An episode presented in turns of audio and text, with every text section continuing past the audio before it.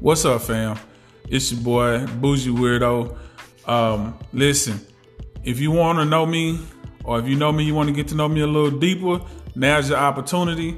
I'm putting out this podcast, the Bougie Weirdo Podcast. It's basically me giving my opinions, my thoughts, my views on life, culture, and all those good things. Um, but I'm also going to be giving you some of my background, some of my history, how I grew up, things that I went through, to give people a better understanding of why I think the way I think and why I call myself a bougie weirdo. Uh, a couple of episodes we got coming up. Next episode is gonna be called "Blame It on My Mama."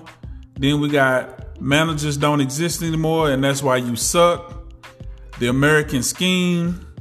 Black people are confusing me and blame it on my daddy just to give you a taste of what I got coming up. So stay tuned.